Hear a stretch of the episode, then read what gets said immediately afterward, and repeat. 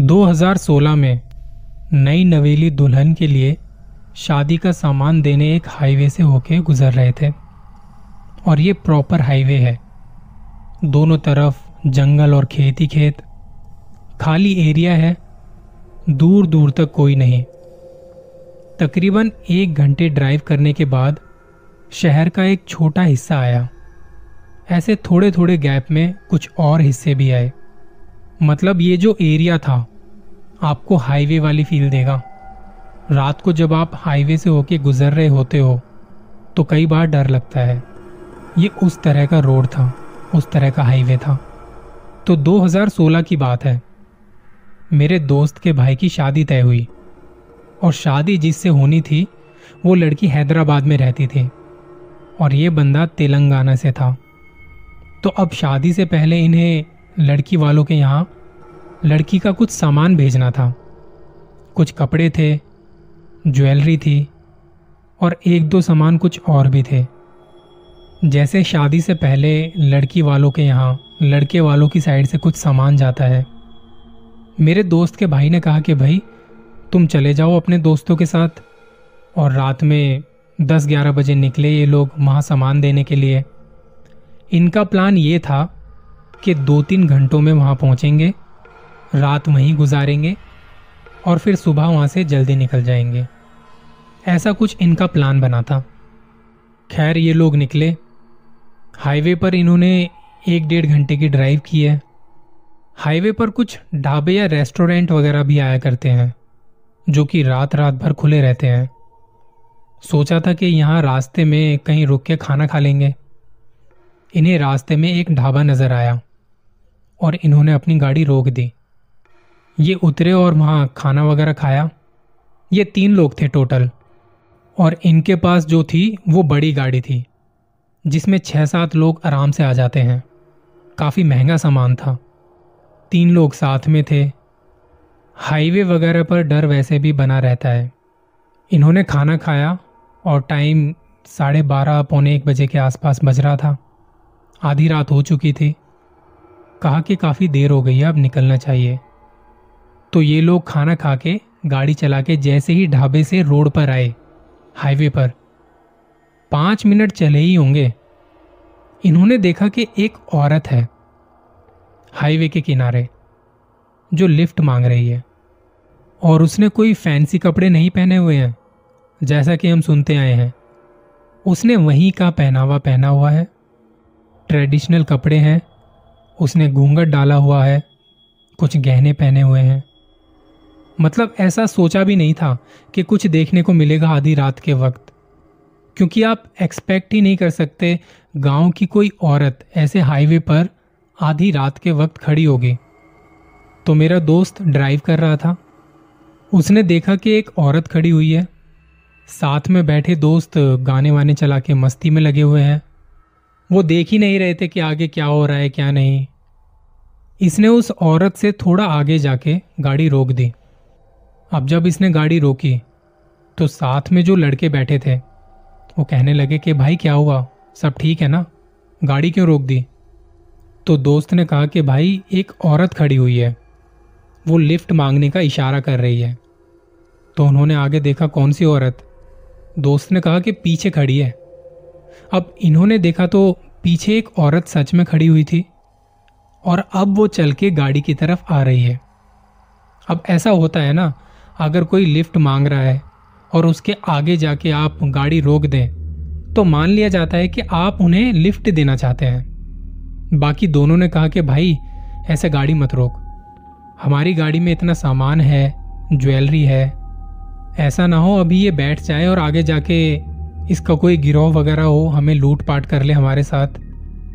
इतने में वो लड़की गाड़ी के पास आती है और ये गाड़ी चला के ले जाते हैं। अगर वो वहाँ पाँच सेकंड भी और रुकते तो वो गाड़ी के अंदर आके बैठ जाती। घड़ी में टाइम देखते हैं कि बहुत टाइम हो गया है, रास्ता भी साफ़ है, अब गाड़ी भगाते हैं। वो लोग भी क्या सोचेंगे कि इतनी रात में मुँह उठा के आ गए। खैर, गाने वगैरह चल रहे थे, लड़के बैठे हुए हैं अपनी मस्ती में। रात को रास्ता साफ़ है तो ऐसे में हाईवे पर पीछे देखना भूल जाते हैं। और हाईवे पर गाड़ी भी एक स्पीड में चलती है। कोई ऑटो पायलट मोड पे लगा देता है, अगर गाड़ी थोड़ी महँगी वाली है तो। दोस्त बताता है कि उसने आधे घंटे ही गाड़ी चलाई होगी और उसने सामने मिरर में देखा। देखा तो वही औरत जो हमसे लिफ्ट मांग रही थी, उसी के जैसे दिखने वाली एक औरत।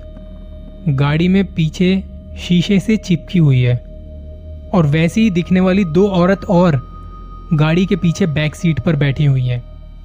सबसे पीछे की जो सीट है, वहाँ बैठी हुई हैं आराम से। उनके हाथ में ज्वेलरी है और इनका सामान वगैरह उन्होंने हाथों में उठाया हुआ है। तो दोस्त ने बताया कि जब मैंने ये देखा तो तब गाड़ी में तेज तेज गाने चल रहे थे। मैंने पहले तो गाने बंद किए और मुझे समझ आ गया था कि कुछ तो चक्कर है, कुछ तो गड़बड़ है। तब मैंने अपने दोस्तों को कहा कि, यार तुम्हें जो भी कुछ आता है ना, तुम बोलना शुरू कर दो। दोस्त कहते कि, भाई, क्या हो गया? अभी तो हम पार्टी के मूड में थे। तू अब एकदम से धार्मिक कैसे बन गया? तो उसने कहा कि, भाई, मैं कह रहा हूँ, मेरी बात मानो और जो भी आता है, पढ़ना शुरू कर दो, बोलना शुरू कर दो। बाकी सारी चीज़ें इग्नोर करो। इन दोनों ने पढ़ना शुरू किया, बोलना शुरू किया। मेरे दोस्त ने इन्हें बताया नहीं था कि चक्कर क्या है। खैर, जब ये लोग पढ़ते रहे पढ़ते रहे, थोड़ी देर में वो औरत वहाँ से गायब हो चुकी थी। अब वो तीनों औरतें गाड़ी के पीछे बाहर खड़ी थी। इसके बाद तो गाड़ी भगाई है बस। ये जैसे तैसे हैदराबाद पहुँचे। इन्होंने सामान दिया वहाँ। रात ज़्यादा हो चुकी थी, वहीं रुके। थोड़ा आराम किया। मेरे दोस्त ने अभी तक इन्हें बताया नहीं था कि बात क्या है। सुबह पाँच बजे ये निकले वहाँ से। सोचा कि आठ बजे तक वहाँ पहुँच जाएँगे और फिर थोड़ा आराम करेंगे। बाकी काम भी करने हैं, शादी ब्याह का घर है। दोस्त ने ये सारी बातें उन्हें इसलिए नहीं बताई कहीं डर का माहौल ना बन जाए, फ़ंक्शन के रंग में भंग ना पड़ जाए। जब ये लोग निकले यहाँ से तो एक फाटक था रास्ते में। उसे पार किया और हाईवे पर आए। थोड़ा आगे चले ही थे कि वहाँ इन तीनों ने देखा आगे अगेन वही औरत हाईवे के साइड में खड़ी है और लिफ्ट मांग रही है। तब मेरे दोस्त ने बाकी दोस्तों को बताया कि भाई ये वही औरत है जो हमें जाते हुए भी दिखी थी और अब आते हुए भी दिख रही है। मैंने तब तुम्हें बताया नहीं था। हमारी गाड़ी के पीछे ये बैठी हुई थी। जब हम आ रहे थे तो भाई कुछ समझ आया? तुम्हें जो भी आता है ना, पढ़ना शुरू कर दो। यहाँ से निकलते हैं जल्दी से जल्दी। दोस्त बता रहा था कि हमने गाड़ी नहीं रोकी, पर वो हमारी गाड़ी के पीछे काफ़ी दूर तक भागती हुई आई। पर हमारी गाड़ी की स्पीड ज़्यादा थी और वो पीछे ही छूट गई। घर पहुँचे तो दो तीन दिनों तक तबीयत कुछ गड़बड़ रही, बुखार हुआ। उसके बाद घर वालों को जब बताया तो उन्होंने पूजा पाठ करवाए और तब जाके कुछ सही हुए। अब एक और छोटी सी कहानी शेयर करता हूँ। और ये बात है महाराष्ट्र की। मेरे दोस्तों का मन था तो उन्होंने कहा कि वहाँ एक प्रसिद्ध मंदिर है कहीं। कहा कि वहाँ जाएँगे। वो एक सुनसान से इलाके में था। गाड़ी में बैठे और निकल पड़े।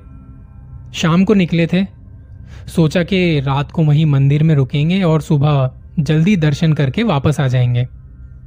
तो रात का वक्त है। हाईवे पर आ चुके हैं। गाँव पीछे छूट चुका है। सुनसान सड़क है, एकदम सीधा रास्ता। आसपास बस अंधेरा छाया हुआ है।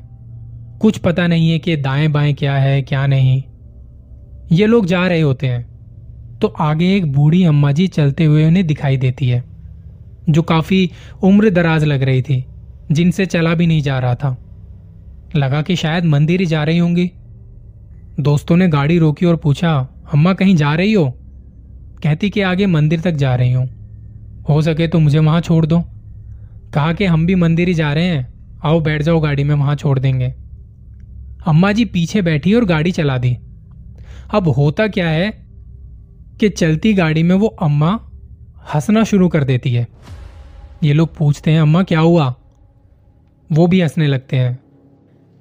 कई बार पूछने के बाद भी उस औरत की हँसी नहीं रुकी और ना जवाब दे रही थी कुछ। अब उस लड़के की हालत के बारे में सोचिए जो पीछे बैठा हुआ था उस अम्मा के साथ। इन्होंने अपनी गाड़ी एकदम से रोकी और गाड़ी रोकते ही वो अम्मा जी नॉर्मल हो गई। अम्मा कहती है, बेटा, मुझे यहीं उतार दो। लड़के एकदम चुप से हो गए। अम्मा ने गाड़ी का दरवाज़ा खोला, वो उतरी और जिस रास्ते से वो आए थे, वापस उस रास्ते पर चल दी। वो कह रही थी कि मैं मंदिर जा रही हूँ। तो उसे आगे जाना चाहिए था। पीछे जो लड़का बैठा था, उसने गाड़ी का दरवाज़ा अच्छे से लॉक किया, क्योंकि जब अम्मा गई थी तो वो दरवाज़ा बंद करना भूल गई थी और कहा कि, अब भगाओ यहाँ से गाड़ी को। इसके बाद वो लोग कहीं नहीं रुके। मंदिर पहुँचे और दर्शन किए। सुबह वापस से उसी रास्ते से जब ये आए तो वहाँ कुछ गाड़ियाँ नज़र आ रही थी। लोग नज़र आ रहे थे। रात को जो लोग हाईवे से सफ़र करते हैं सबके अपने अपने एक्सपीरियंस होते हैं। मुझे मालूम है, आपको भी कुछ ज़रूर याद आ रहा होगा। क्यों? अपना ख्याल रखिएगा।